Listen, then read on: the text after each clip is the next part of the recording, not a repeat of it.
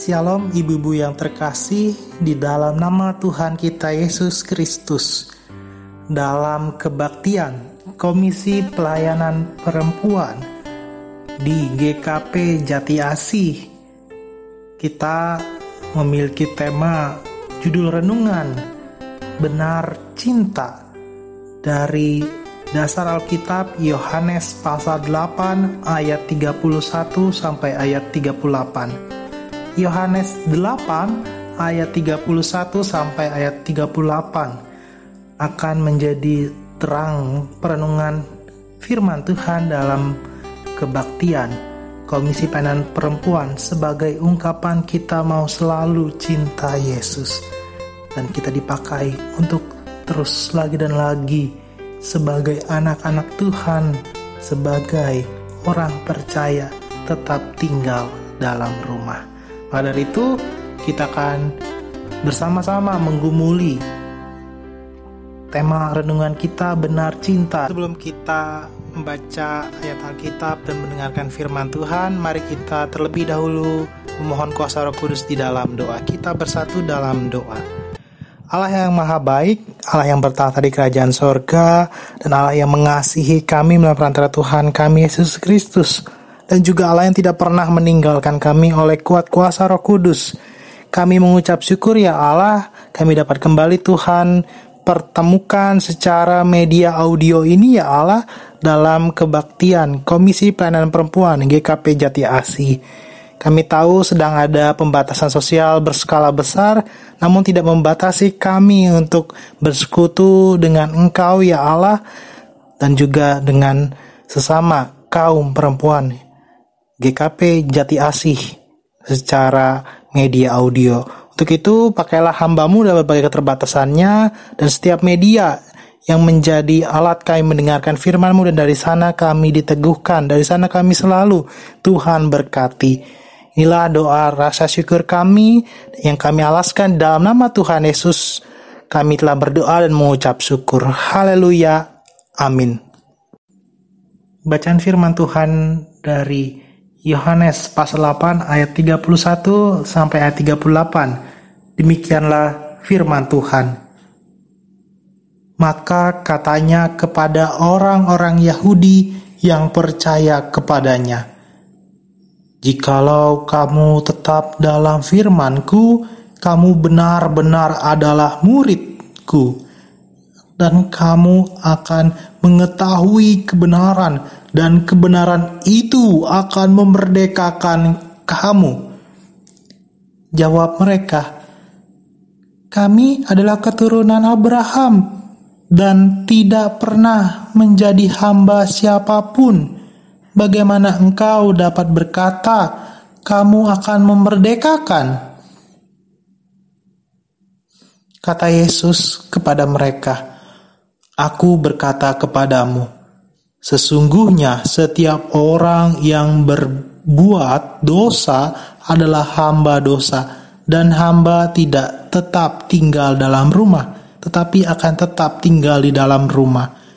Jadi apabila anak itu memerdekakan kamu, kamu pun benar-benar merdeka. Aku tahu bahwa kamu adalah keturunan Abraham, tetapi kamu berusaha untuk membunuh aku karena firmanku tidak beroleh tempat di dalam kamu. Apa yang kulihat pada Bapa itulah yang kukatakan dan demikian juga kamu perbuat tentang apa yang kamu dengar dari Bapamu. Demikian jauh firman Tuhan, Ibu yang terkasih, yang dikatakan berbahagia ialah mereka yang tidak hanya membaca, yang tidak hanya mendengarkan, namun melakukannya dalam kehidupannya sehari-hari. Haleluya. Shalom ibu-ibu yang terkasih di dalam nama Tuhan kita Yesus Kristus.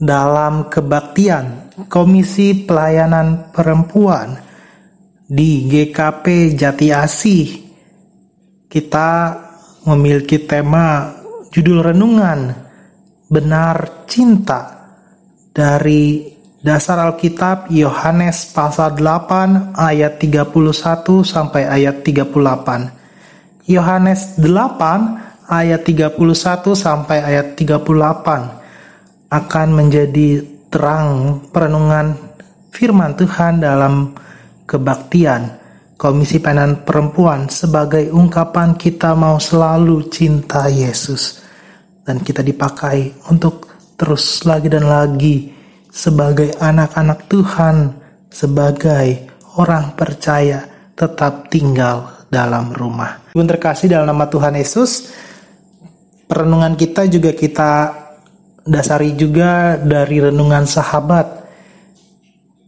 dengan tema benar cinta. Nah, kok kita membahas tema cinta saat ini? Dan khususnya bagi Komisi Pelayanan Perempuan atau kok ngomongi cinta di antara para ibu-ibu di GKP Jati Asih, tentu kita tahu ini bukan bulannya mungkin anak muda atau kita mengenal dengan Valentine. Bukan bulan kasih sayang, tapi kita jauh sepakati kasih sayang tidak perlu tanggal dan waktu, tapi sedapat mungkin dilakukan setiap kali. Dan saat ini kita juga gumuli, apakah kita benar cinta? Nah, ibu-ibu yang terkasih, kita tidak fokus pada cinta pada sesama yang terbatas itu, melainkan cinta dari Allah yang bahkan mengalahkan keterbatasan dari penderitaan dan kematian melalui Tuhan Yesus. Inilah berita dan kebenaran dari Injil atau kabar baik dari Allah benar cinta merupakan kasih yang Allah wujudkan. Lalu bagaimana kita kembali mencintai Allah? Kita akan gumuli benarkah kita mencintai Allah? Salah satunya kita wujudkan dengan mengasihi sesama. Tuhan Yesus, perenungan kita juga kita dasari juga dari renungan sahabat dengan tema benar cinta. Nah, kok kita membahas tema cinta saat ini? Dan khususnya bagi Komisi Pelayanan Perempuan atau kok ngomongi cinta di antara para ibu-ibu di GKP Jati Asih? Tentu kita tahu ini bukan bulannya mungkin anak muda atau kita mengenal dengan Valentine bukan bulan kasih sayang, tapi kita jauh sepakati kasih sayang tidak perlu tanggal dan waktu, tapi sedapat mungkin dilakukan setiap kali. Dan saat ini kita juga gumuli, apakah kita benar cinta? Nah, ibu-ibu yang terkasih, kita tidak fokus pada cinta pada sesama yang terbatas itu, melainkan cinta dari Allah yang bahkan mengalahkan keterbatasan dari penderitaan dan kematian melalui Tuhan Yesus. Inilah berita dan kebenaran dari Injil atau kabar baik dari Allah. Benar cinta merupakan kasih yang Allah wujudkan. Lalu bagaimana kita kembali mencintai Allah, kita akan gumuli benarkah kita mencintai Allah? Salah satunya kita wujudkan dengan mengasihi sesama. Itulah sebagai salah satu wujud kebenaran yang memerdekakan kita. Seperti tadi judul pembacaan Alkitab yang diberikan Lembaga Alkitab Indonesia berikan judul kebenaran yang memerdekakan. Jadi ada kebenaran, jadi ada yang dimerdekakan. Itulah kita yang sudah mengetahui kebenaran itu. Atau lebih dalam lagi tercatat di dalam kitab Yohanes pasal 8 ayat 32 yang tadi sama-sama kita baca dan dengarkan. Yohanes pasal 8 ayat ke-32. Dan kamu mengetahui kebenaran dan kebenaran itu akan memerdekakan kamu. Nah, demikian Ibu terkasih dalam nama Tuhan Yesus, di ayat 32 ada kata kebenaran yang dituliskan sebanyak dua kali. Kata kebenaran dalam bahasa Yunaninya altheia. Altheia dalam bahasa Yunaninya. Dalam bahasa Inggrisnya adalah the truth. Maksudnya apa? Nah, kok saat itu ngomongi kebenaran? Kok dalam Yohanes 8 ayat 32 dan kamu mengetahui kebenaran dan kebenaran itu akan memerdekakan kamu. Apa sih kebenaran itu? Nah, ibu-ibu yang terkasih dalam nama Tuhan Yesus, dalam bacaan itu memiliki latar belakang cerita. Nah, apa latar belakang ceritanya?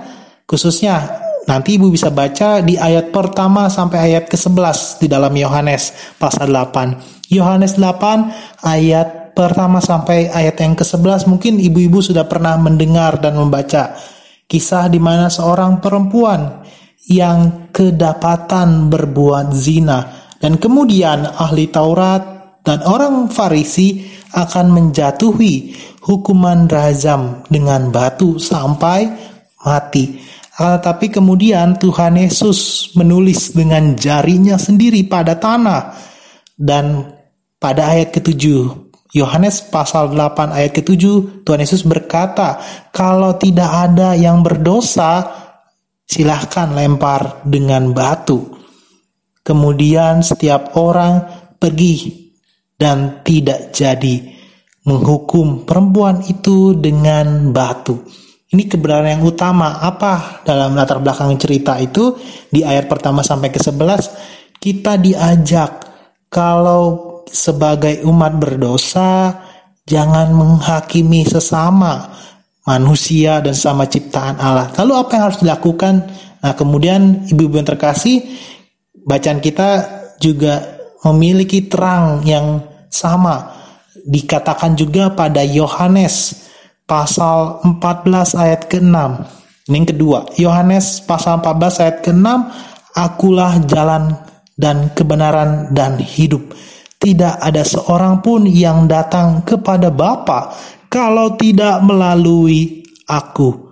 Nah, ibu-ibu terkasih, kata kebenaran dalam bahasa Yunaninya alateia itu sama dengan bacaan kita di ayat ke-32 tadi. Alateia atau the truth itu sama artinya kebenaran. Kebenaran tadi apa? Kalau kita berdosa jangan lempar batu kepada orang yang dianggap salah.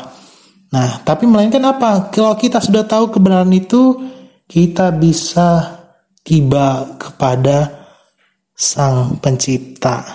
Itu yang dikatakan di dalam Yohanes pasal 14 ayat ke-6. Selain itu, Ibu yang terkasih, kebenaran itu membuat kita yang berdosa dan tidak memiliki hak tadi, khususnya di ayat ke 1 sampai ayat ke 11 Yohanes pasal 8 itu kita kemudian diselamatkan olehnya melalui jalan salib dan kematian yang ia kalahkan melalui kebangkitannya. Di minggu Paskah kelima ini kita kembali diingatkan dalam kebaktian KPP GKP Jati Asi kita yang sudah menerima kebenaran.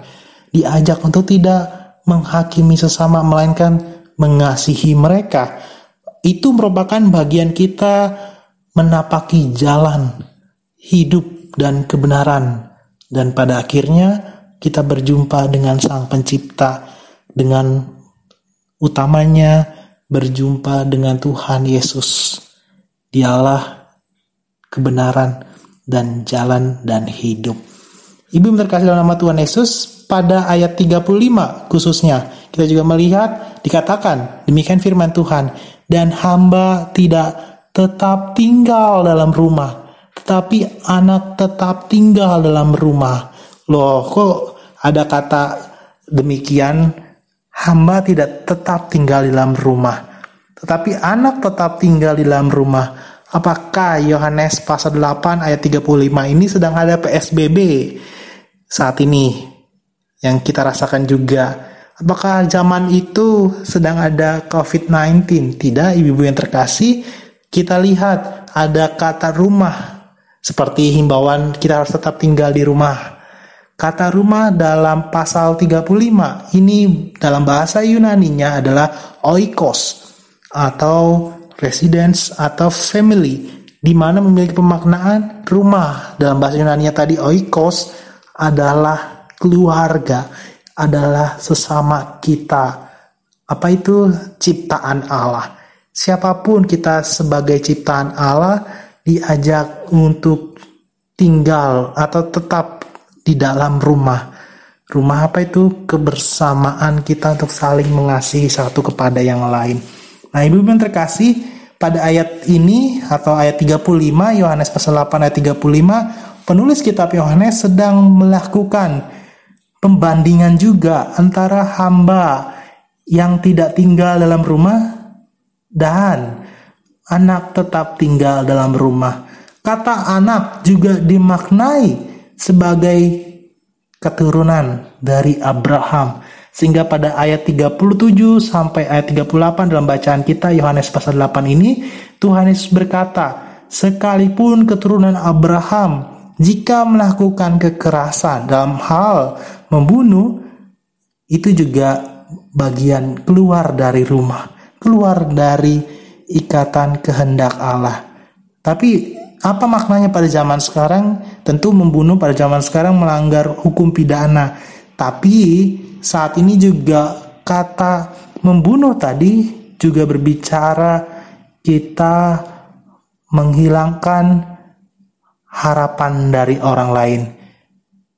Kalaupun di dalam Alkitab ini Ibu terkasih di ayat 37 membunuh pada saat itu berbicara fisik, menghilangkan nyawa seseorang, namun dapat dimaknai juga menghilangkan harapan dari orang lain, menghilangkan optimis dari orang lain. Maksudnya apa? Misalkan dalam pandemi COVID-19 ini, kalaupun ada berbagai kesulitan, kalaupun ada kebutuhan secara ekonomi, baik dalam PSBB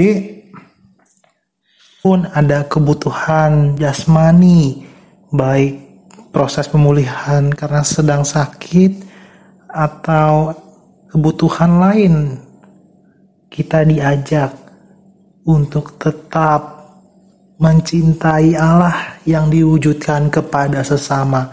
Itulah rumah, itulah oikos yang tadi bersama-sama kita lihat dalam bacaan kita. Oikos atau rumah ini khususnya ayat 35 tetap tinggal di dalam rumah karena kitalah anak dari keturunan Abraham. Kita keturunan yang diselamatkan oleh Tuhan kita Yesus Kristus karena kita sudah mengaku iman dan percaya kita kepadanya. Lalu di ayat ke-32 dikatakan Yohanes pasal 8 ayat 32 apa yang kulihat pada Bapa itu yang kukatakan dan demikian juga kamu perbuat tentang apa yang kamu dengar dari Bapamu. Nah, dalam ayat 32 ini apa yang telah kita dengar? Secara khusus tentu ada banyak. Akan tapi yang paling utama dalam Yohanes 3 ayat 16 kita mungkin sudah mendengar ada banyak nasihat sebagai ibu dulu waktu masa-masa pertumbuhan dan saat ini pun mendengarkan berbagai nasihat. Kita pun tetap memiliki nasihat yang paling utama, yakni tadi Yohanes 3 ayat 16.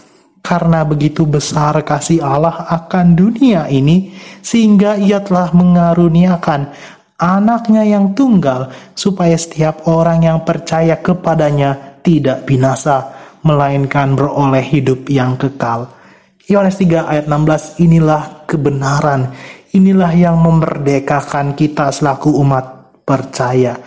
Lalu kembali dalam judul perenungan benar cinta, ini kita sama-sama gumuli, tentu karena begitu besar kasih Tuhan sehingga Allah mengaruniakan anaknya yang tunggal supaya yang percaya tidak binasa melainkan beroleh hidup ini karena cinta dia benar-benar cinta kepada kita Sang pencipta, Sang Allah Maha Kasih itu melalui karyanya di kayu salib dan bangkit. Dan kita terus maknai, khususnya di minggu Paskah kelima. Tadi kata kebenaran ini alateia dalam bahasa Yunani-nya tadi Yohanes 8 ayat 32 inilah kebenaran kita. Allah mencintai kita dan mengasihi kita sehingga ia mengaruniakan anaknya yang tunggal. Nah, itu kan cinta kepada Allah. Lalu bagaimana kita dapat mewujudkan cinta kita kepada Allah itu sebagai respon dalam kehidupan sehari-hari? Nah, Ibu yang terkasih, kita dapat mengasihi sesama. Secara khusus kita dalam pandemi COVID-19 ini atau pembatasan sosial berskala besar ini diajak untuk tetap bersama-sama tinggal di dalam rumah. Bahasa tadi oikos. Sekalipun ada himpitan ekonomi ataupun himpitan kebutuhan baik makanan, obat-obatan kesukacitaan, apa pun pergumulannya, kita bersama-sama untuk keluar dari keterbatasan itu dan kemudian mengasihi sesama. Allah juga sudah melalui keterbatasannya. Ia menghampiri kita melalui perantara Tuhan Yesus Kristus. Dan ia sudah melalui kematian. Itulah keterbatasan dunia. Dan ia bangkit. Dan kita pun diajak juga bersama-sama keluar dari keterbatasan keluar dari kesesakan. Dan itu semua karena Allah yang dapat membangkitkan kita untuk kemudian mengasihi sama. Kok mengasihi sesama itu bagian dari cinta kita kepada Allah? Nah, ibu-ibu yang terkasih, kita juga mendasarinya dari Matius 25 ayat 40. Matius 25 ayat 40 dikatakan, Aku berkata kepadamu, sesungguhnya segala sesuatu yang kamu lakukan untuk salah seorang dari saudaraku yang paling hina ini kamu telah melakukannya untuk aku. Jadi ibu ibu terkasih mengasihi sesama bahkan dalam konteks bacaan mereka yang paling hina itu dianggap melakukan bagi Allah, dianggap mencintai Allah. Tentu kita tidak melihat orang lain karena mereka hina misalkan dalam ukuran manusia baru mengasihi mereka. Tidak. Melainkan kita melihat sesama. Itu bagian karena kita yang sudah lebih dahulu hina akibat dosa. Tetapi kemudian dikasihi oleh Allah. Maka mengapa kemudian tidak mengasihi sesama? Mengapa kita tidak mencintai sesama Sementara itu bagian dari ungkapan syukur atas cinta Allah kepada kita tadi Yohanes 3 ayat 16. Sekali lagi, ibu-ibu yang terkasih dalam perenungan kebaktian Komisi Pelayanan Perempuan GKP Jati Asih 13 Mei 2020 dengan perenungan benar cinta Yohanes 8 ayat 31 sampai 38 kita diajak untuk tetap tinggal di dalam rumah tutuk-tutuk untuk tetap berada dalam oikos, kebersamaan sebagai ciptaan Allah. Oikos tadi, ibu terkasih, sebagai bagian dari keturunan dari Abraham, orang yang diselamatkan oleh Tuhan kita Yesus Kristus. Mari kita ungkapkan rasa syukur atas cinta Allah itu tadi Yohanes 3:16 dengan benar-benar cinta pada Allah yang diwujudkan dengan mengasihi sama. Karena tadi mengasihi sama juga melakukannya untuk aku. Untuk siapa? Untuk Allah. Matius 25 ayat 40. Selamat tetap tinggal di dalam rumah. Tadi Yohanes 8 ayat 35 di dalam oikos tadi dan selamat mengasihi sesama. Wujud cinta kita, wujud kita mengasihi Allah. Karena Allah lebih dulu mengasihi kita selamat membuktikan cinta kita kepada Allah karena Allah lebih dahulu mencintai kita. Tuhan Yesus memberkati kita. Amin. Mari ibu ibu terkasih dalam nama Tuhan Yesus Kristus kita membawa setiap pokok-pokok doa dan kemudian kita tutup dengan doa Bapa kami. Kita bersatu di dalam doa. Allah Bapa yang bertata di kerajaan surga. Allah yang mengasihi dan memerdekakan kami melalui perantara Tuhan Yesus Kristus. dan Allah yang tidak pernah meninggalkan kami oleh kuat dan kuasa Roh Kudus. Kami mengucap syukur ya Allah, kami tetap tinggal di dalam rumah, kami tetap tinggal sebagai oikos, sebagai keluarga Allah. Tentunya dalam kebaktian Komisi Pelayanan Perempuan GKP Jati Asi ya Allah, selaku umat atau selaku orang percaya mau mengucap syukur atas cinta yang engkau telah nyatakan, yang engkau telah berikan melalui karya di salib. Dan utamanya di minggu Paskah kelima ini kami terus mau memaknai kebangkitan yang engkau telah nyatakan sehingga engkau dapat melalui dunia antara orang mati, sehingga engkau telah melalui penderitaan. Dan dari sana kami melihat cinta yang engkau telah wujudkan, dan kami juga mau mencintai engkau ya Allah, dan kami mewujudkannya dengan mengasihi sesama. Karena dengan mengasihi sama kami mengetahui kebenaran bahwa itu juga bagian dari kami mengasihi Engkau ya Allah, Bapa yang Maha Kasih.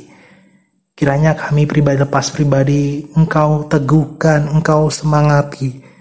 Kalaupun di dalam doa kami terucap berbagai pergumulan, baik sebagai bagian dari himbauan pemerintah dalam PSBB ini ya Allah, ada keterbatasan ekonomi, ada dampak ekonomi Allah bagi kami yang berdagang, bagi kami yang memiliki suami ataupun dalam tindakan pekerjaan kami ada berbagai keterbatasan ekonomi atau bahkan ada pemutusan hubungan kerja ya Allah atau PHK. Kiranya ya Allah kami tetap saling menguatkan, kami tetap mencintai, mengasihi sesama kami, baik keluarga, baik sesama jemaat GKP Jati Asi maupun sesama ciptaan Allah ya Allah. Kami juga secara khusus membawa dalam doa ya Allah. Karena kami pribadi-pribadi yang engkau cintai dan kami imani Tuhan juga mencintai siapa pun yang kami bawa dalam doa mereka yang sedang sakit atau dalam proses pemulihan. Membawa dalam doa Bapak Kamsan Sitorus, Bapak Jaholor Nadeak, Bapak Richard Manulang, Bapak Makmur Sianturi, Ibu Yanti Isnawati, Ibu Marlia Tambunan ya Allah. Kami serahkan pribadi lepas pribadi supaya mereka dimerdekakan dari kuasa sakit. Mereka dapat dipulihkan, ya Allah. Dan kemudian nama Tuhan saja yang dimuliakan. Allah kami juga mengucap syukur Tuhan telah menambahkan usia sebagai tanda engkau memerdekakan mereka. Kami membawa doa untuk pribadi pas pribadi yang Tuhan tambahkan usia. Secara khusus untuk Ananda, Mikaela, Kailista, Dairi. Kami juga membawa doa Bapak Jalinson Purba, Bapak Emmanuel Sembiring Pandia, Bapak Tahan M. Lumban Gaul ya Allah pribadi lepas pribadi engkau jaga, engkau berkati dalam berbagai aktivitas mereka, pekerjaan mereka, pelayanan mereka dan keluarga mereka ya Tuhan. Kami juga mengingati Allah dan mendoakan untuk dua keluarga di GKP Jemaat Jati Asi. Kembo dalam doa untuk keluarga Bapak Takdir Sitepu dan keluarga Bapak Tongo Zatulo Kiawa ya Allah. Keluarga tersebut ya Allah Tuhan berkati dalam berbagai pekerjaan, dalam berbagai aktivitas perdagangannya ya Tuhan dari anggota keluarga mereka ya Allah dan bahkan anak mereka, bahkan cucu-cucu mereka Tuhan berkati satu persatu ya Allah. Dan nama Tuhan saja yang terus yang dimuliakan. Ya Allah yang maha baik kami juga berdoa untuk setiap majelis jemaat di GKP Jati Asih, Ibu Pendeta Adolfina, PPJ, KPS, TK Kristen Pasundan, Jati Asi, guru TK, dan setiap komisi baik kategorial maupun non kategorial ya Allah Tuhan pakai Tuhan berkati. Secara luar biasa ya Tuhan untuk melayani, untuk terus mengucap syukur dalam kehidupan mereka pribadi lepas pribadi Allah Tuhan jaga selalu berkati mereka. Ya Allah yang baik kami juga berdoa untuk majelis pekerja sinode gereja Kristen Pasundan, untuk lembaga atau mitra pelayanan ya Allah, baik badan rumah sakit, baik badan pendidikan, dan khususnya setiap lembaga-lembaga itu Tuhan pakai lagi dan lagi untuk kemuliaan nama Tuhan. Kami juga berdoa, ya Allah yang maha baik untuk Indonesia dan dunia secara umum.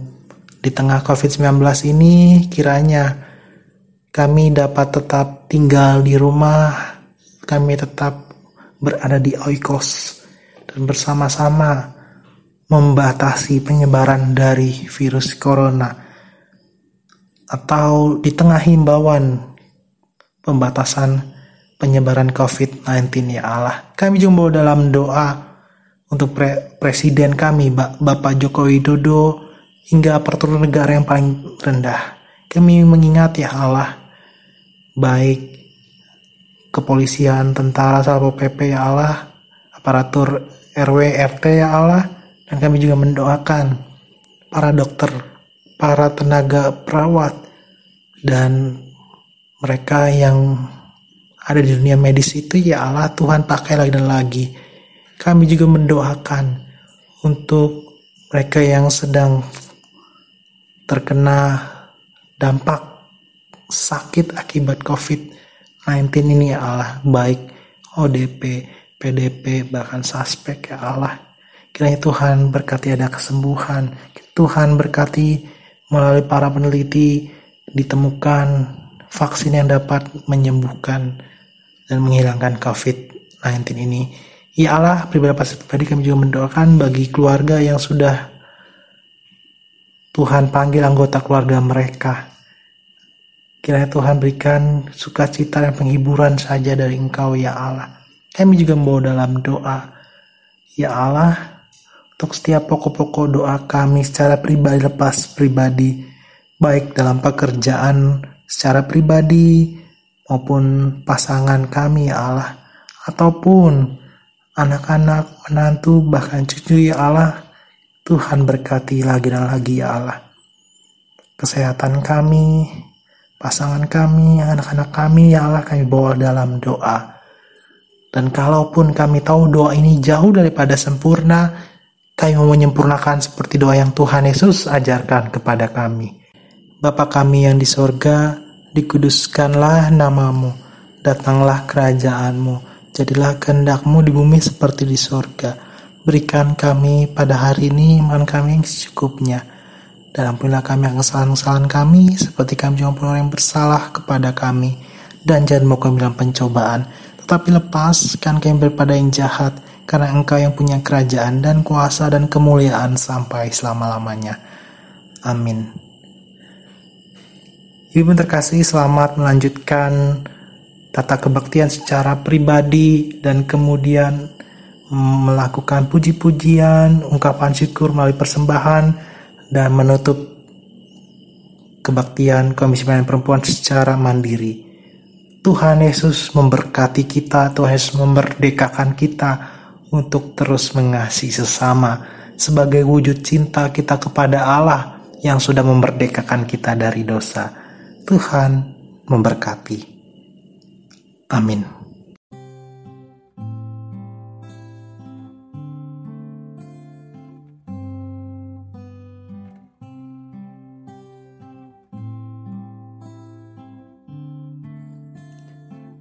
Halo teman-teman, kembali lagi kita berjumpa secara media audio. Kita akan bersama-sama memaknai kebaktian pemuda remaja GKP Jemaat Jati Asi secara media audio ini atau mungkin teman-teman mengenalnya dengan istilah podcast.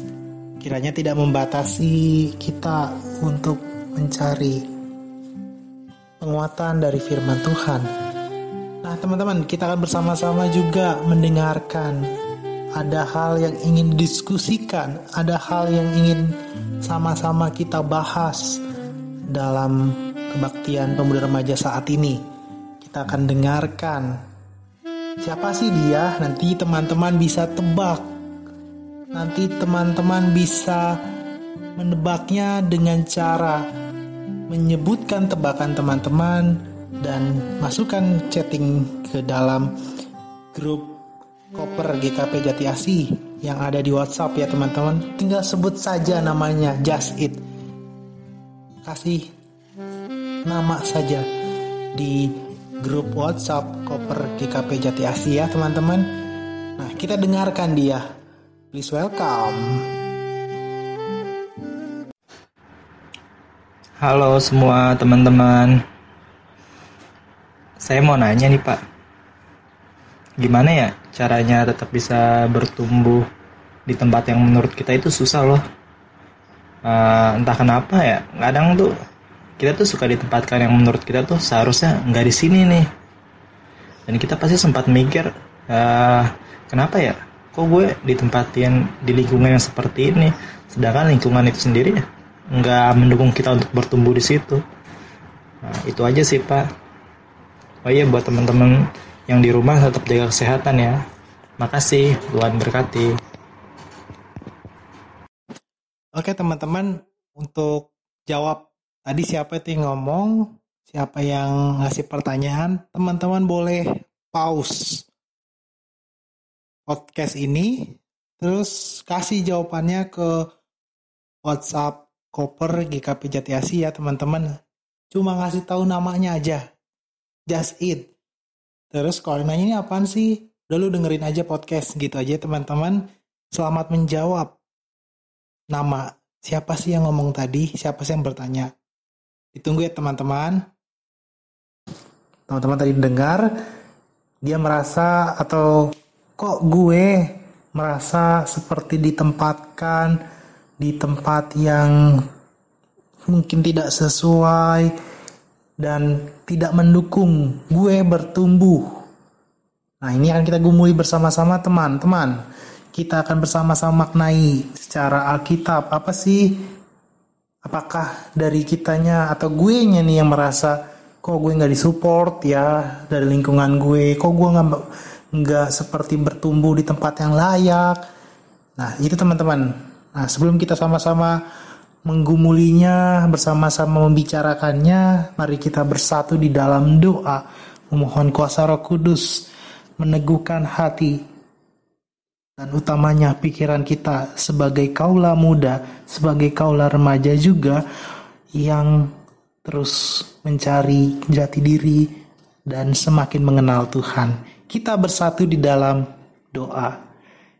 Allah Bapa yang bertahta di kerajaan sorga, Allah yang mengasihi kami, dan kami pun dilayakan untuk memanggil Engkau sebagai sahabat oleh perantara Tuhan kami Yesus Kristus. Dan Allah itu Allah yang bangkit dan tidak meninggalkan kami oleh kuat dan kuasa Roh Kudus. Ya Allah yang maha baik, sebagai pemuda, sebagai remaja, yang sedang bertumbuh, yang sedang berkembang ya Tuhan.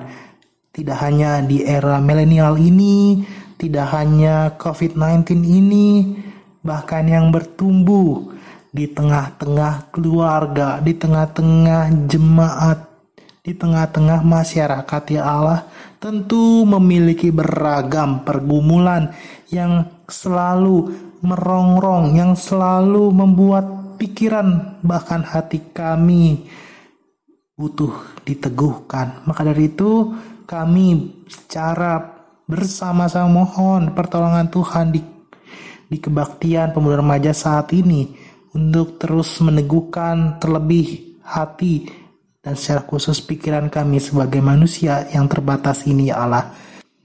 Kami juga berdoa ya Allah untuk hambamu dalam berbagai keterbatasan Tuhan layakan dan Tuhan pakai agar apa yang kami bicarakan dan apa yang ia ucapkan sesuai dengan kehendak Tuhan saja.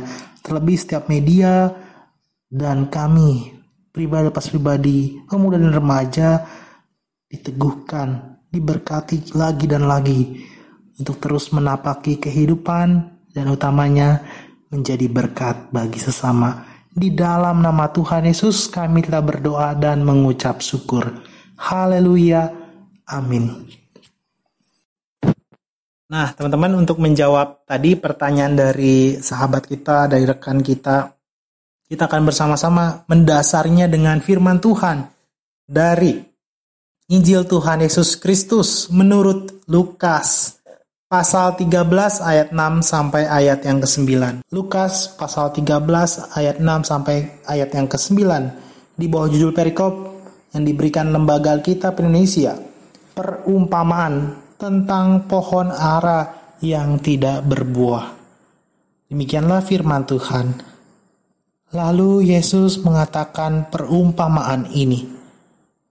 Seorang mempunyai pohon ara yang tumbuh di kebun anggurnya dan ia datang untuk mencari buah pada pohon itu, tetapi ia tidak menemukannya Lalu ia berkata kepada pengurus kebun anggur itu, "Sudah tiga tahun aku datang mencari buah pada pohon ara ini, dan aku tidak menemukannya. Tebanglah pohon ini. Untuk apa ia hidup di tanah ini dengan percuma?" Jawab orang itu, "Tuhan, biarkanlah dia tumbuh tahun ini lagi. Aku akan mencangkul tanah sekelilingnya dan memberi pupuk kepadanya. Mungkin tahun depan ia berbuah. Jika tidak, tebanglah dia. Oke teman-teman, sedemikian jauh firman Tuhan yang dikatakan berbahagia ialah mereka yang tidak hanya membaca mendengarkannya, namun yang utama melakukannya dalam kehidupannya sehari-hari. Haleluya. Oke, teman-teman, tadi udah kita dengarkan bagaimana pertanyaan dari teman kita. Kita juga sudah membawanya dalam doa sebelum baca Alkitab dan membaca Alkitab juga. Saat ini kita akan sama-sama gumuli apa yang menjadi pertanyaannya. Dia bertanya bagaimana caranya untuk tetap bertumbuh di tempat yang dirasa atau dipikirnya tidak cocok atau tidak mendukungnya untuk bertumbuh. Kita akan bersama-sama gumuli dari bacaan firman Tuhan tadi. Lukas menjelaskan ada perumpamaan Tuhan Yesus, baik pohon ara maupun pohon anggur. Kita akan sama-sama gumulinya secara satu persatu ya teman-teman dari pohon anggur dan kemudian pohon ara. Kita lihat semoga dapat menjawab apa yang menjadi pertanyaan dari sahabat kita. Secara khusus buah anggur itu merupakan jenis buah yang sering disebutkan, kita dengarkan di dalam Alkitab sejak zaman Nuh nih teman-teman. Pertama kali dilafalkan, diucapkan kata anggur itu kira-kira di zaman Nuh hingga era Yesus Kristus Tuhan kita bahkan saat ini juga. Nah, teman-teman, dalam catatan Alkitab, pohon anggur merupakan buah yang pertama kali dibudidayakan, ditanam dan dibanyakin tentunya dibudidayakan itu oleh Nuh dalam kitab Kejadian pasal 9 ayat 20 nih. Orang Israel pada saat itu dimulainya oleh Nuh yang menanam atau membudayakan tanaman anggur. Nah ini teman-teman historicalnya. Ketika pertama kalinya orang Israel memasuki Kanaan, tanah perjanjian itu, mereka mendapati bahwa salah satu buah yang menyambut mereka adalah buah anggur. Ini kira-kira teman-teman ada dua peristiwa besar di zaman Nuh dan ketika bangsa Israel keluar dari tanah Mesir, mereka tuh lagi jalan nih jauh-jauh dari Mesir kira-kira teman-teman menuju tanah perjanjian, tanah Kanaan tadi.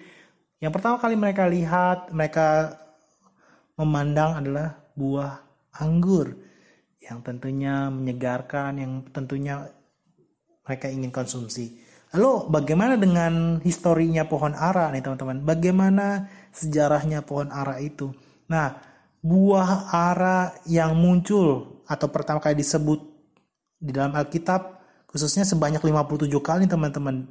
Ada sebanyak 57 kali disebutkan pohon ara atau buahnya. Di dalam Alkitab merupakan salah satu jenis buah yang sangat penting dalam Alkitab. Di Israel khususnya hingga kini bahkan teman-teman sampai zaman saat ini pohon ara banyak tumbuh baik yang liar nih maupun hasil budidayaan yang sengaja ditanam. Dalam setiap tahunnya setidaknya ada dua kali panen loh teman-teman si pohon ara ini.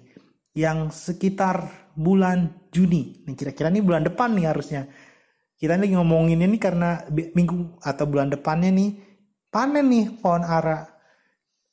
Kalaupun delay, kalaupun terlambat ya di bulan Agustus. Jadi setahun itu ada dua di antara bulan Juni atau di bulan Agustus. Bahkan kalau lebih lama lagi bulan September itu kalau udah lama banget. Atau panen terakhir di bulan September. Dan khususnya kenapa di bulan September mereka nih para orang Israel mencarinya untuk menjadi bahan makanan mereka di musim dingin nantinya. Nah, lalu mengapa pohon ara yang dipakai oleh Tuhan Yesus sebagai perumpamaan? Teman-teman, kita harus tahu juga kadangkala umat Israel dilambangkan dengan pohon zaitun atau juga pohon anggur secara khusus. Kenapa kok saat ini di dalam Lukas pasal 13 ngomonginnya pohon ara nggak ngomongin zaitun atau kok pohon anggur cuma dilewatin aja seperti itu nggak menjadi titik sentralnya dia menjadi pelengkap.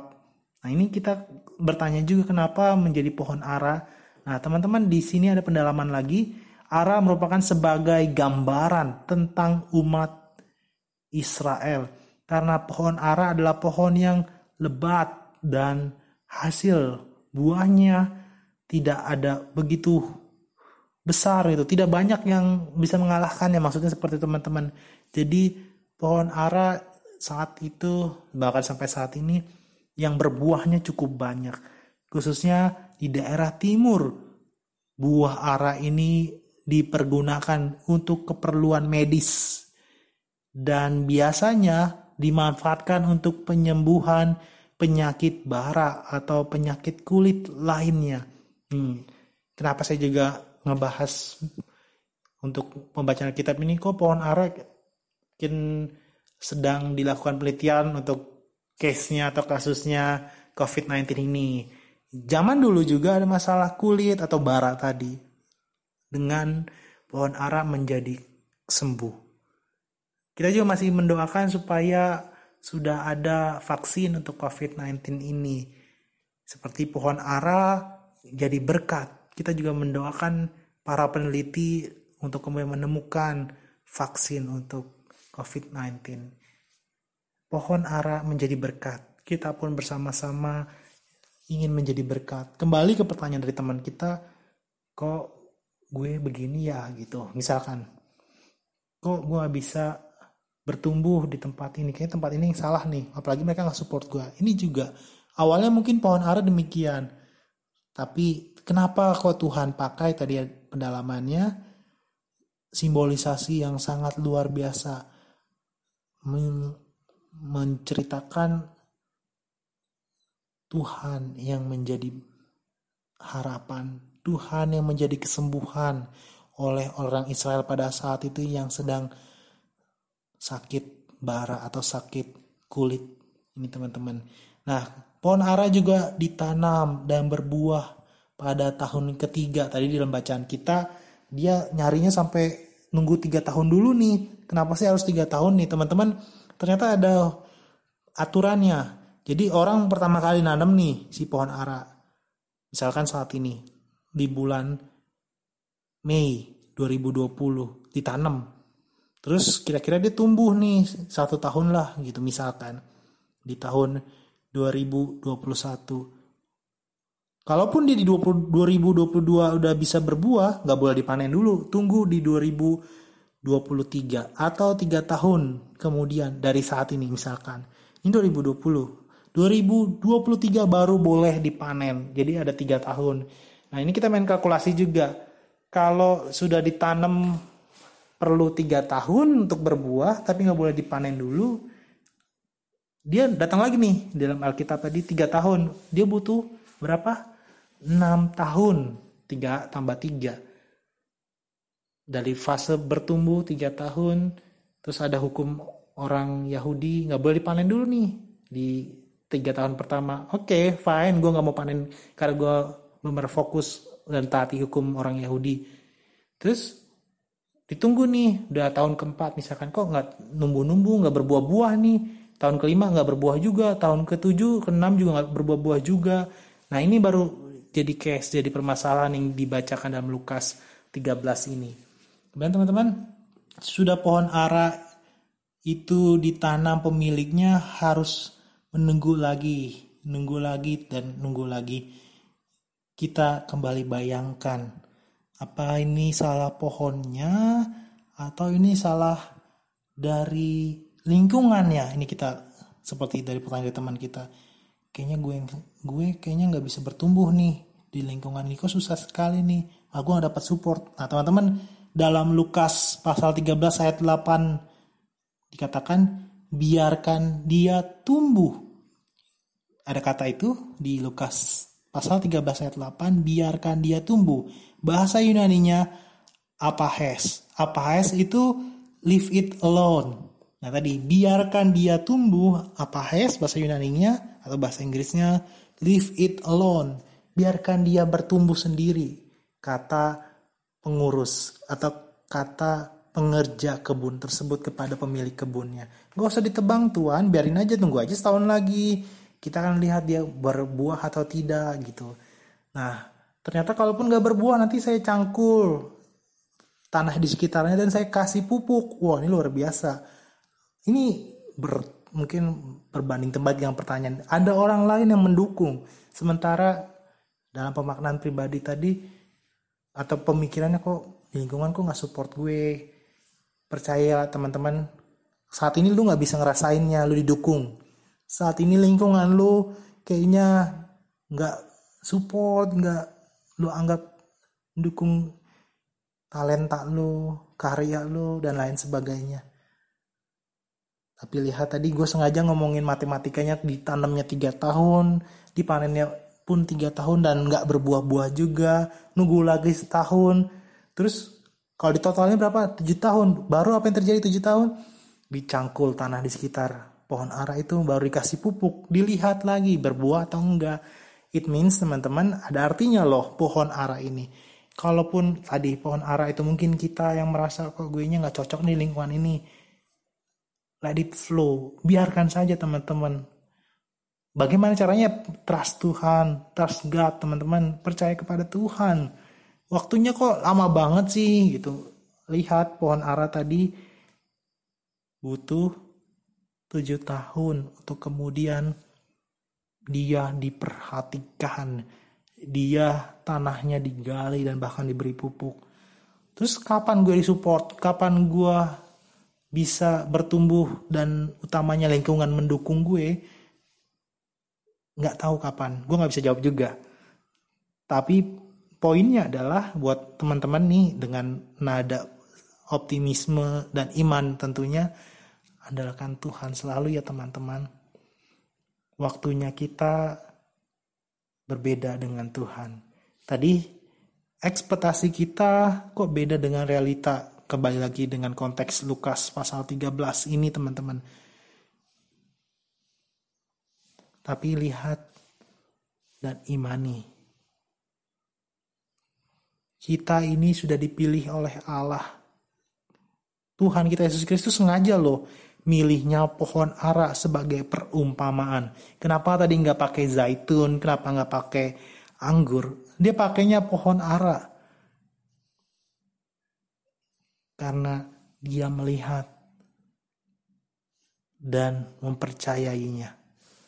Kita pun dilihat oleh Allah. Kita pun dipercayainya. Makanya belum ditebang. Makanya kita masih menunggu waktu untuk kemudian di tanah di sekitar kita digali dan diberi pupuk. Orang-orang di sekitar kita mungkin akan disentuh oleh Tuhan dan diberi pupuk untuk kemudian mensupport kita. Ini perumpamaan yang kiranya juga dapat kita maknai. Sebagai pemuda remaja, kalau gue merasa kayaknya gue nggak dapat support, kayaknya gue nggak kuat nih, kayaknya nggak cocok nih gue di sini nih. Kok mereka nggak dukung gue, nggak support gue? Lo pohon ara. Dan kita punya siapa yang mengasuh dan merawat kita? Tuhan kita. Dia masih mempercayakan hidup kepada kita. Dia tidak langsung menebang kita. Tapi dibiarkan seberapa jauh kita percaya kepada Tuhan dan berpasrah kepada Tuhan, bukan kemampuan sendiri. Kalau kita pasrah kepada Tuhan, apa yang dikerjakan Tuhan? Dia kerja loh, dia cangkul tanah di sekitar kita, dia buat tanah di sekitar kita semakin subur dan subur lagi. Ini ya teman-teman menjadi berita penguatan bagi kita supaya kembali percaya kalaupun waktu Tuhan dirasa lama, kalaupun lingkungan di sekitar nggak cocok dan nggak support supaya bertumbuh, percayalah teman-teman Tuhan yang tidak diam. Dia berusaha. Usahanya nggak tanggung-tanggung. Dia yang mengubahkan lingkungan kita. Dan utamanya nggak hanya dibuat berubah, tapi dibuatnya lebih subur, lebih sehat lagi dengan pupuk. Itu teman-teman. Selamat menjadi pohon ara yang tetap hidup dan mengandalkan Tuhan. Sekalipun bertumbuh di tempat yang berbeda, jangan ubah standar Tuhan. Tetap jadi berkat dan percayalah Tuhan yang berkarya yang mengubahkan hidup kita lebih jauh dan lebih dalam lagi dan lebih diberkatinya. Selamat menjadi pohon ara ya teman-teman dan jadilah berkat. Tuhan Yesus memberkati. Mari teman-teman kita bawa setiap pokok-pokok doa secara pribadi dan kita akan tutup dengan doa Bapa kami. Kita bersatu di dalam doa. Allah Bapa Sang Pemilik Kehidupan, Allah yang mengasihi kami melalui perantara Tuhan kami Yesus Kristus, Allah yang sudah bangkit. Ya Allah, di minggu Paskah yang keempat ini ya Allah, kami oleh kuasa Roh Kudus diingatkan untuk tetap menjadi pohon ara yang Tuhan rawat, yang Tuhan jaga, yang Tuhan tidak tebang dan utamanya tetap dipercayakan untuk hidup. Kiranya ya Allah, apa pun yang ada yang menderu pikiran kami ya Allah, kami mungkin merasa tidak mendapat support, kami merasa tidak bertumbuh di tempat yang dirasa sulit ini ya Allah. Kiranya Tuhan yang memberikan penguatan, Tuhan yang mengubahkan sekitar kami dan Tuhan memberkati kami ya Allah. Ya Allah yang maha baik, inilah pemaknaan, inilah perenungan kami dalam kebaktian pemuda remaja GKP Jati Asih secara media audio di saat COVID-19 sedang merebak. Kami dihimbau untuk beribadah secara mandiri dan isolasi. Ya Allah yang maha pribadi, maha pengasih. Pribadi pas pribadi kami terus membawa doa kami. Lihatlah Allah yang menjadi pokok-pokok doa kami yang terucap di hati dan pikiran kami ya Allah Secara khusus kami bawa dalam doa baik orang tua kami, baik saudara kami, atau siapa pun yang terucap di dalam hati kami yang sedang sakit ya Allah. Kami mendoakan untuk Bapak Kamsan Sitorus, Bapak Jahot Lernadeak, Bapak Richard Manulang, Bapak Makmur Ibu Yanti Isnawati, Ibu Marlia Tambunan, mereka yang sedang sakit, mereka yang sedang proses pemulihan Kami bawa dalam doa, baik melalui obat-obatan, istirahat yang cukup, perhatian keluarga, dan utamanya melalui doa yang berharap kepada Engkau melalui berkat yang Engkau berkati, bilur-bilur yang Engkau curahkan ya Allah dapat menghadirkan kesembuhan bagi pribadi lepas pribadi. Untuk Ibu Virginia Sembiring Pandia ya Allah yang Tuhan tambahkan. Anak terkasih bersama sang suami. Lady Ethan Tuhan kami mengucap syukur. Melalui putra terkasih yang sudah Tuhan tambahkan di antara keluarga tersebut ya Allah. Tuhan tambahkan juga terus kesehatan baik untuk ibu Virgin maupun anak terkasih. Kami serahkan keluarga terkasih untuk Tuhan selalu jamah dan sembuhkan ya Allah di dalam nama Tuhan Yesus kami juga berdoa untuk pribadi pas pribadi yang berdoa secara pokok-pokok doa ya Allah. Baik yang merindukan pekerjaan mendoakan orang tua keluarga terkasih. Terlebih kami juga berdoa ya Allah yang setengah menempuh pendidikan baik sekolah menengah atas atau sekolah menengah kejuruan bahkan di perguruan tinggi. Atau kami yang sedang bekerja ya Allah Tuhan selalu lindungi dan jamah kehidupan kami kami mau seperti pohon ara yang Tuhan rawat, Tuhan berikan kehidupan, Tuhan ubahkan di sekitar kami dan Tuhan selalu berkati melalui berkat-berkat kebaikan dari Allah. Ya Allah, bagi kami yang merindukan partner kehidupan juga Tuhan berkati kiranya partner tersebut takut akan Tuhan dan kami bersama-sama memuliakan nama Tuhan. Allah yang maha baik, kami selaku pemuda dan remaja di Jemaat Jati Asih juga mendoakan untuk pergumulan bangsa Indonesia dan dunia yang saat ini sedang merebaknya COVID-19 ini. Allah kiranya Tuhan berkati baik ditemukannya vaksin untuk kemudian menyembuhkan untuk kemudian membuat dunia bahkan Indonesia dan sekitar kami baik lagi lagi dan lagi kami juga membawa dalam doa untuk korban atau ODP, PDP atau suspek ya Allah.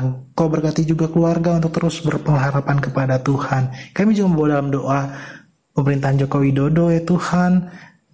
Kira Tuhan berkati dari paling tertinggi sampai yang terendah ya Allah. Secara khusus aparatur keamanan ya Allah, polisi TNI, Satpol PP ya Tuhan bisa tetap mengingatkan sekalipun sedang ada PSBB dengan ramah terus mengingatkan kami untuk hidup membatasi penyebaran dari COVID-19.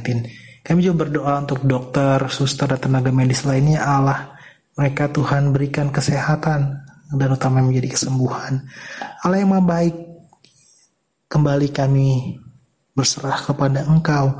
Kami mau terus diubahkan dan lingkungan kami juga diberkati. Inilah kami ya Allah, kami tahu setiap pokok-pokok doa kami ini jauh daripada sempurna. Kami mau menyempurnakan seperti doa yang Tuhan Yesus ajarkan kepada kami. Bapa kami yang di sorga, dikuduskanlah namamu, datanglah kerajaanmu, jadilah kehendakmu di bumi seperti di sorga. Berikan kami pada hari ini makan kami yang secukupnya, dan ampunlah kami akan kesalahan, seperti kami juga punya orang yang bersalah kepada kami dan jangan buka dalam pencobaan, tetapi lepaskan kepada yang jahat, karena engkau yang punya kerajaan dan kuasa dan kemuliaan sampai selama-lamanya. Amin. Oke teman-teman, untuk renungan kita dan sharing dari sobat kita, sohib kita tadi kiranya meneguhkan, kiranya kita kembali memiliki hidup yang berpasrah kepada Tuhan, bukan kepada kemampuan diri kita sendiri. Untuk teman-teman yang memiliki suatu hal yang dipikirkan, yang digumulkan dan ingin dibahas seperti teman kita tadi yang mungkin sudah teman-teman spam, sudah teman-teman chat di grup namanya. Silahkan tetap ditunggu namanya saja. Bagi lo yang udah dengar jangan sebut buat apa sih namanya disebut. Ini biar jadi surprise biar menjadi ajakan kita saling memperhatikan satu kepada yang lain. Selamat berdoa kembali secara pribadi mengucapkan syukur melalui persembahan dan menutup doa untuk kebaktian pemuda remaja. Kiranya Tuhan, Sang Pemberi kehidupan, terus memberikan waktu kepada kita, dan utamanya merawat di sekitar kita dan memberi pupuk kehidupan seperti pohon ara. Tuhan Yesus selalu menjaga dan memberkati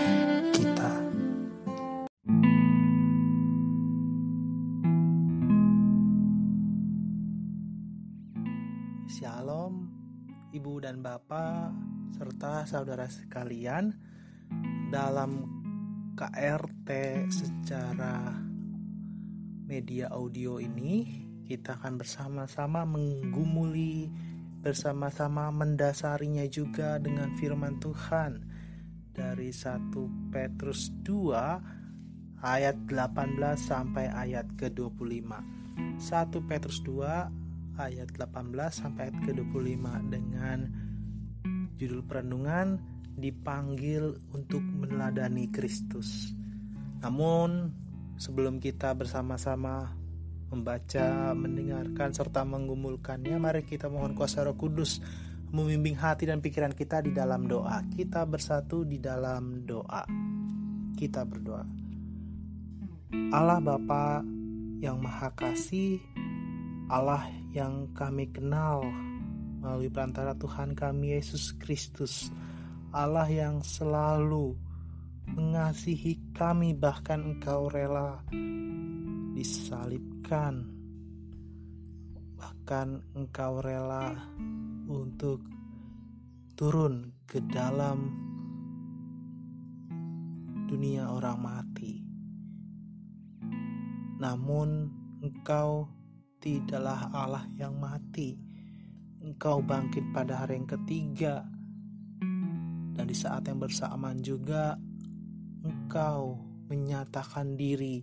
Engkau menepati setiap janji mesianik yang sudah diberikan dari kita perjanjian lama. Dan engkau hidupi di perjanjian baru. Dan kami mengimaninya itu hidup juga di dalam kehidupan kami baik saat ini maupun yang akan datang bahwa engkau akan selalu memberkati kami melalui curahan kasih penyelamatan Engkau ya Allah. Dan secara khusus kami tak henti-hentinya mengucap syukur Engkau tidak pernah meninggalkan kami oleh kuat kuasa roh kudus ya Allah Sehingga kami dapat bersekutu secara media audio ini Allah di tengah-tengah pandemi COVID-19 ini Kiranya ya Allah dengan dasar firman Tuhan dari 1 Petrus 2 ayat 18 sampai ayat ke-25 kami dapat merenungkan judul pada kebaktian KRT dipanggil untuk meneladani Kristus. Pakailah hambamu dan setiap hati dan pikiran terlebih ucapannya sesuai firmanmu saja ya Allah dan utamanya menjadi berkat bagi kami semua ya Allah.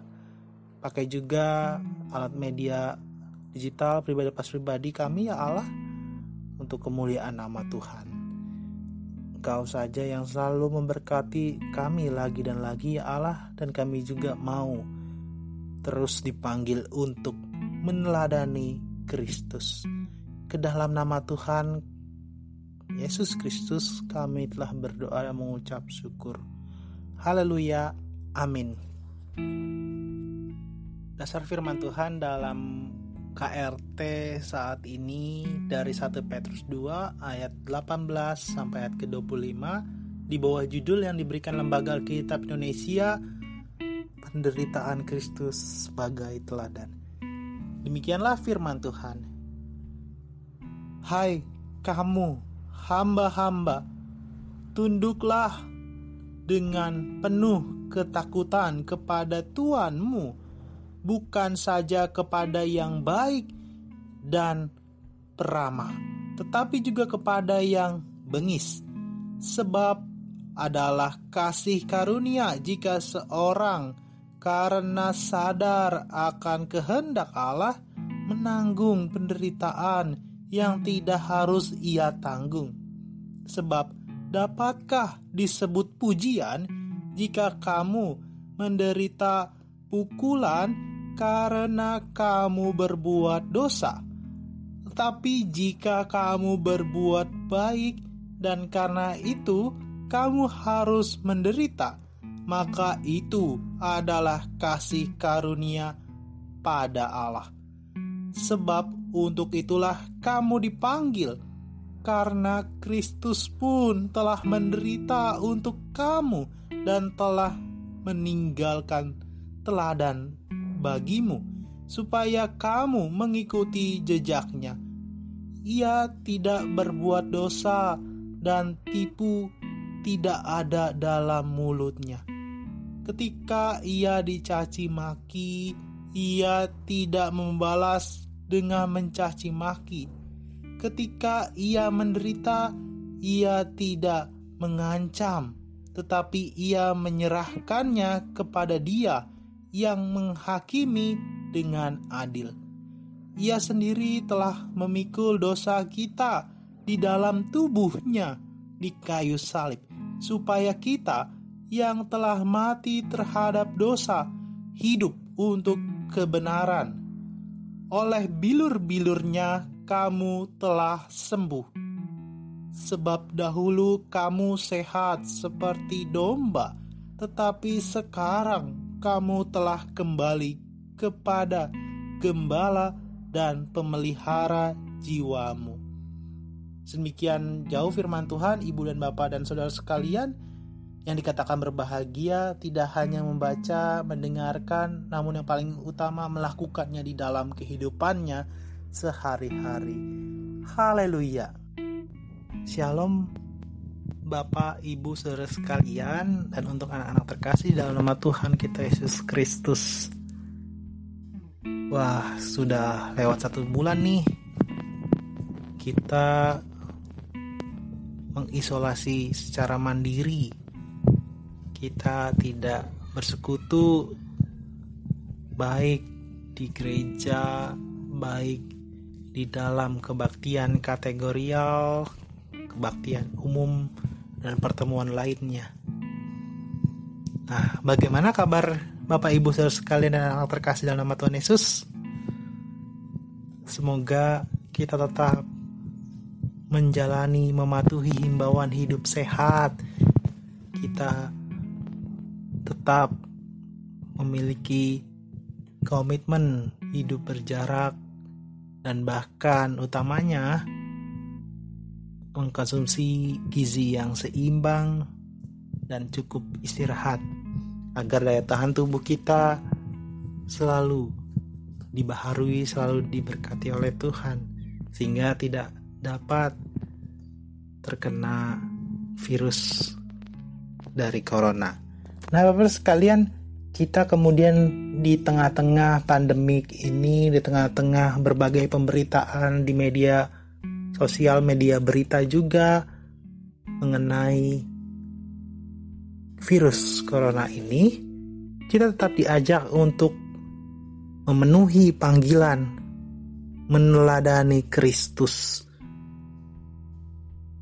Memenuhi panggilan meneladani Kristus, ya kita diajak untuk bersama-sama bisa atau dengan iman menjalani merespon panggilan itu dan utamanya dengan memiliki hidup yang sesuai dengan teladan yang sudah dicontohkan, sudah diberikan oleh Tuhan kita Yesus Kristus. Apa itu contoh atau teladan yang paling utama?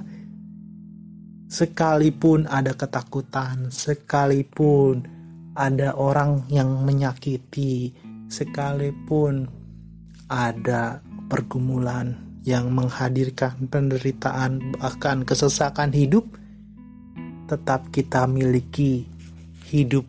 Kita tetap menjalaninya dengan rasa syukur, dan utamanya tetap sesuai kehendak Tuhan. Kita menjadi berkat, tidak hanya bagi pribadi, bagi keluarga, bagi sesama anggota jemaat, namun bagi sesama ciptaan Tuhan. Nah, Bapak Ibu Saudara sekalian, berbicara teladan yang dikisahkan, ada sebuah ilustrasi yang mungkin sudah pernah kita dengar, namun kiranya kita kembali diingatkan dengan kata teladan. Demikian ilustrasinya. Ada seorang pendeta yang baru saja pulang dari pelayanannya. Ia masuk ke dalam rumah atau pastori dan ia sedang bebersih kemudian sedang menikmati mungkin cangkir teh atau kopi dan ketika sedang beristirahat tiba-tiba ada seorang anak yang kemudian mengetuk pintu dan memanggilnya Pak Pendeta, Pak Pendeta. Kemudian di saat ia sedang menikmati waktu untuk beristirahat dan beristirahat karena ia sudah melalui hari yang letih dan lelah, kemudian dia menghampiri dan membuka pintu. Iya, ada apa ya nak? Ikut saya Pak Pendeta, yuk ikut yuk, saya mau mohon didoakan. Tentu sekalipun sudah bersih, sekalipun sudah menikmati atau sedang menikmati kudapan atau teh atau bahkan kopi, pendeta itu pun tetap memenuhi panggilannya. Sekalipun dia sudah prepare, sudah bersih, sudah clean, sudah mematuhi himbauan dari pemerintah misalkan seperti itu tapi dia harus keluar lagi yang artinya kalau kembali lagi dia harus kembali membersihkan dirinya nah singkat cerita dia mengikuti anak kecil tersebut nah karena ini setting tempatnya adalah di suatu pedalaman atau sebuah desa dibawalah ke sebuah kebun yang mungkin bahasanya cocoknya sebuah sawah.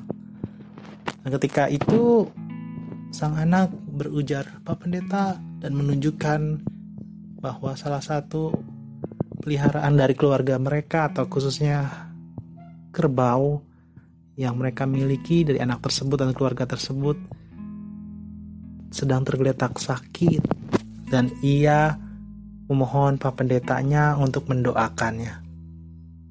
Tentu Pak Pendetanya bingung sekaligus kaget juga tapi karena tadi dia harus memenuhi panggilannya untuk menjadi berkat melalui doa. Akhirnya dia berdoa bersama. Kemudian dalam doanya pendeta tersebut berujar, "Kami doakan kerbau ini, kalau mau mati, matilah, tapi kalau mau hidup, hiduplah, maka sembuhlah." Amin. Nah, demikian doa dari seorang pendeta tersebut. Anak kecil itu sangat berterima kasih kepada pendetanya. Berkat doanya, Beberapa hari kemudian kerbau itu telah sembuh dan kemudian sebagai ungkapan syukur dan rasa terima kasihnya anak kecil itu membawa sebuah bingkisan kepada pendetanya. Ternyata sesampai di rumah pendeta, anak tersebut mendapati pendeta sedang tergolek sakit. Maka bertanyalah anak kecil itu Bolehkah saya mendoakan untuk kesembuhan Pak Pendeta? Kemudian kata Pak Pendeta, tentu boleh. Yuk, silahkan kamu doakan saya. Kemudian dengan sungguh-sungguhnya anak kecil itu mengambil sikap berdoa dan berdoa. Aku berdoa untuk pendetaku kalau mau mati, matilah. Tetapi kalau mau sembuh, sembuhlah. Amin. Nah, Bapak sekalian dalam cerita itu tentu kita sebagai pribadi lepas pribadi ketika ada yang mendoakan demikian mungkin agak kikuk atau mungkin ada rasa kecewa atau bahkan kesel mungkin loh kok didoakan untuk mati misalkan seperti itu. Nah, Bapak Ibu sekalian, kita tidak fokus secara teologinya, tapi bagaimana kita melihat menjadi teladan bukan cari nyaman. Maka dari itu kita akan melihat dasar firman Tuhan dari surat 1 Petrus pasal 2 ayat 18 sampai ayat 25. Bagaimana sih konteksnya? Bagaimana sih latar belakang orang-orang khususnya penerima surat 1 Petrus ini? Bapak sekalian, surat ini ditujukan kepada orang-orang Kristen yang tersebar di wilayah Asia Kecil bagian utara, yakni wilayah itu meliputi daerah Pontus, Galatia, Kapodokia, Asia, dan Bitinia. Mereka disebut sebagai orang-orang perantau, khususnya di ayat pertama. Nanti kita mungkin ada kesempatan baca 1 Petrus 2 ayat pertama dijelaskan mereka orang-orang perantau. Ini latar belakangnya. Siapa yang baca surat 1 Petrus pasal 2 ini, begitu juga kepada kita yang membacanya saat ini, kita lah perantau, khususnya di dunia ini kita merantau. Nah, Bapak sekalian, pada saat itu Petrus mengingatkan untuk para pembacanya akan kabar baik tentang Yesus Kristus yang merupakan jaminan dan sumber pengharapan bagi mereka. Petrus meyakinkan mereka, para pembacanya, bahwa Yesus Kristus sudah mati, tetapi Dia hidup kembali, dan Ia juga berjanji akan datang kembali. Bapak Ibu, saat itu orang-orang yang menerima atau yang membaca surat Petrus ini merupakan orang-orang tadi Yahudi diaspora mereka menjadi hamba. Dan ketika mereka tetap tunduk, tetap menjalani apa pun yang diperintahkan para tuan atau para majikannya sebagai pekerja konteksnya tentunya Bapak sekalian itu karena pertolongan oleh kuasa Roh Kudus.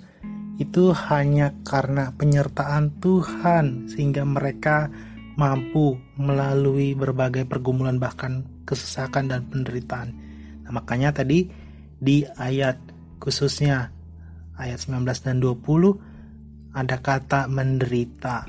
Nah, kata menderita atau bahasa Yunaninya paskon, bahasa Yunaninya menderita itu paskon atau suffering. Tapi sekalian itu berbicara baik atau buruknya tetap harus dijalankan. Ini menderita bukan karena dosa kita, tapi karena ya mengikuti teladan yang diberikan oleh Tuhan kita Yesus Kristus. Kita juga mengimani dan mengetahui penyalipan Yesus terjadi karena atas setiap dosa kita.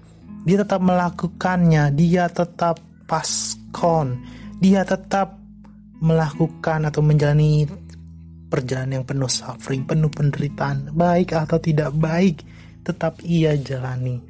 Nah ini Bapak sekalian, sekaligus kita juga mengingat di mana bahkan Pontius Pilatus gubernur di wilayah Yudea saat itu kita mengetahuinya menyatakan bahwa tidak didapati kesalahan pada diri Tuhan Yesus.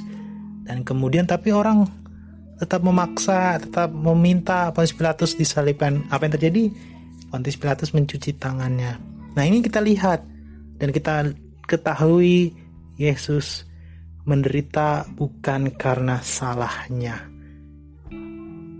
Dia melakukan salib, dia menjalani salib itu bukan karena dosa atau kesalahannya. Saat itu konteksnya apalagi siapa pun yang disalibkan adalah orang-orang yang sudah terpidana, sudah dinyatakan akan dihukum mati dan bahkan mereka adalah pelaku-pelaku kriminal.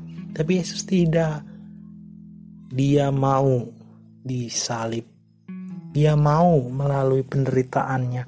Dia mau tadi dalam bahasa Yunaninya 1 Petrus 2 ayat 19 paskon. Dia mau menderita bukan karena dirinya. Lalu karena siapa?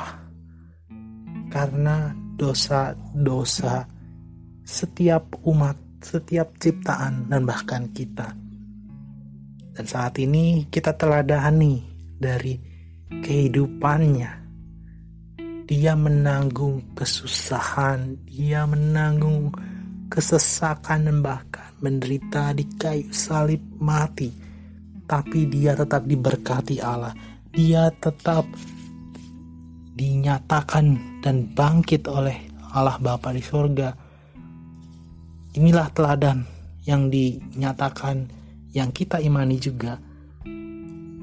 Dan kita khususnya pada kebaktian rumah tangga saat ini terpanggil untuk meneladani Kristus. Dipanggil untuk meneladani Kristus. Kalaupun ada pergumulan, kesesakan, kita tetap harus meneladani Dia, Sang Mesias, Sang Juru Selamat. Maksudnya kayak gimana kita contoh, kita teladani? Ya, konteks atau zaman saat ini, ya kan kita nggak nggak ini nggak suka atau tidak dapat memaknai kebaktian misalkan secara saat ini audio secara mandiri isolasi mandiri atau bahkan uh, tidak dapat keluar dari misalkan wilayah Jati Asih karena sedang ada PSBB kabupaten dan kota seprovinsi Jawa Barat. Nah, ini kita diajak teladan sebagai orang Kristen. Kita mending Kristus yang tetap mematuhi perintah Allah. Kita juga mematuhi perintah yang dihimbau oleh pemerintah, dihimbau oleh dunia kesehatan, bahkan PGI dan Majelis Sinode, Majelis Jemaat Jati Asih juga. Untuk meneladani Kristus, kita juga harus mematuhi setiap aturan yang ada di dunia ini. Semua aturan itu baik kok, terlebih untuk kesehatan. Terlebih ini bukan kondisi lokal saja, tetapi di seluruh belahan dunia yang menghimbau untuk tidak beraktivitas di luar ruangan atau dengan jumlah orang yang begitu banyak. Loh karena itu kan orang-orang Wuhan, karena orang-orang saja yang kemudian di sana tidak membatasi diri mereka sendiri, kok kami jadi juga ikut susah misalkan. Baik karena tidak bisa beraktivitas, tidak dapat beribadah, bahkan ada di antara kita atau saudara-saudara kita yang sudah diberhentikan tugasnya. Dalam hal ini PHK kok kita harus menderita?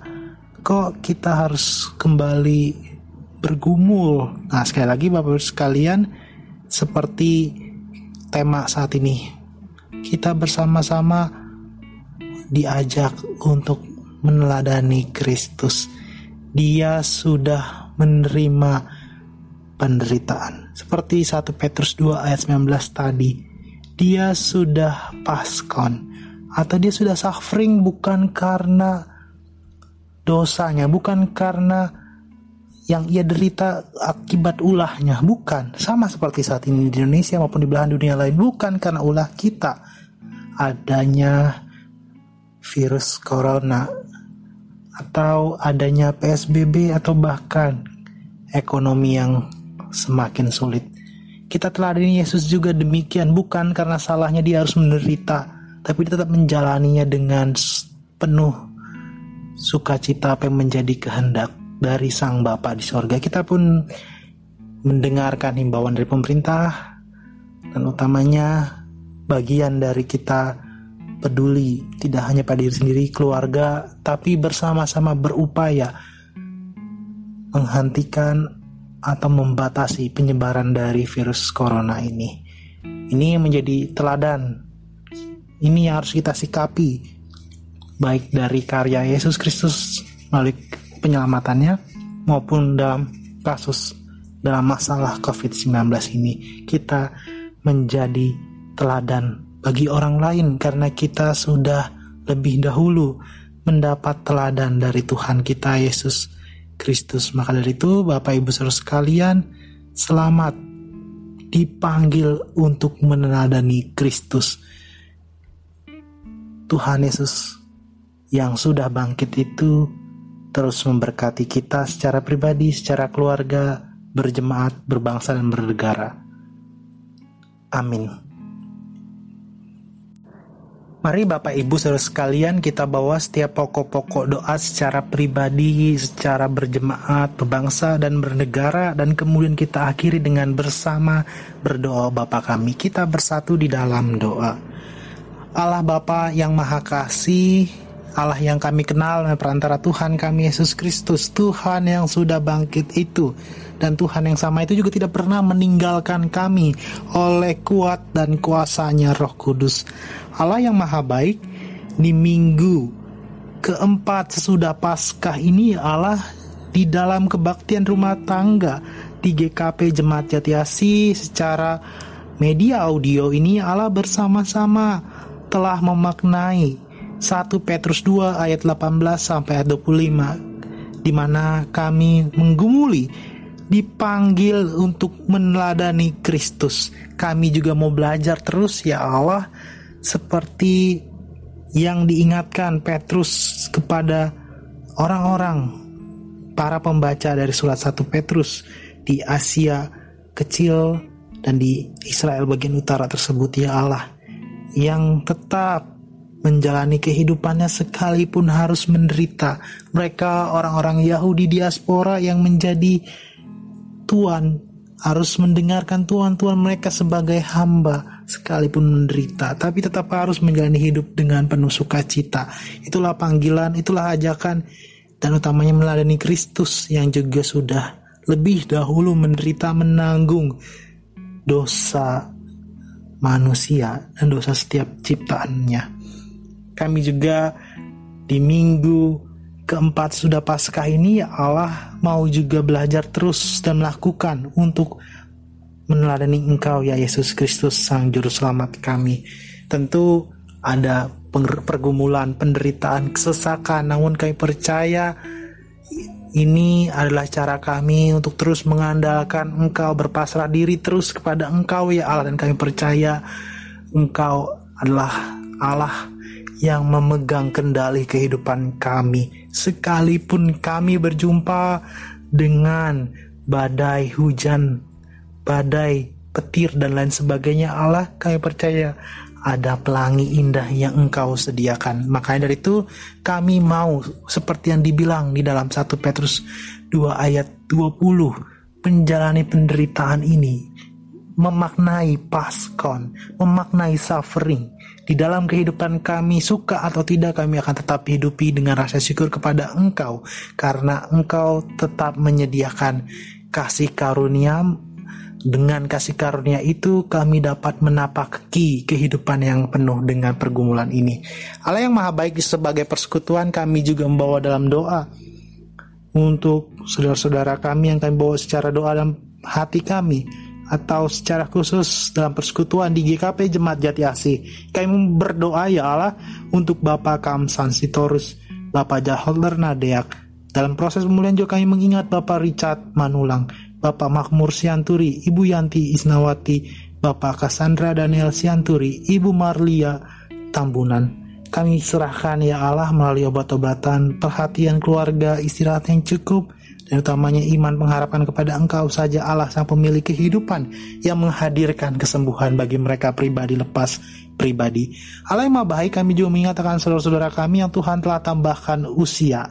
Kami berdoa untuk Ibu Helena Sihombing, untuk Ibu Rengsi Pakpahan, Saudara Samuel Maruba Renaldi Manurung.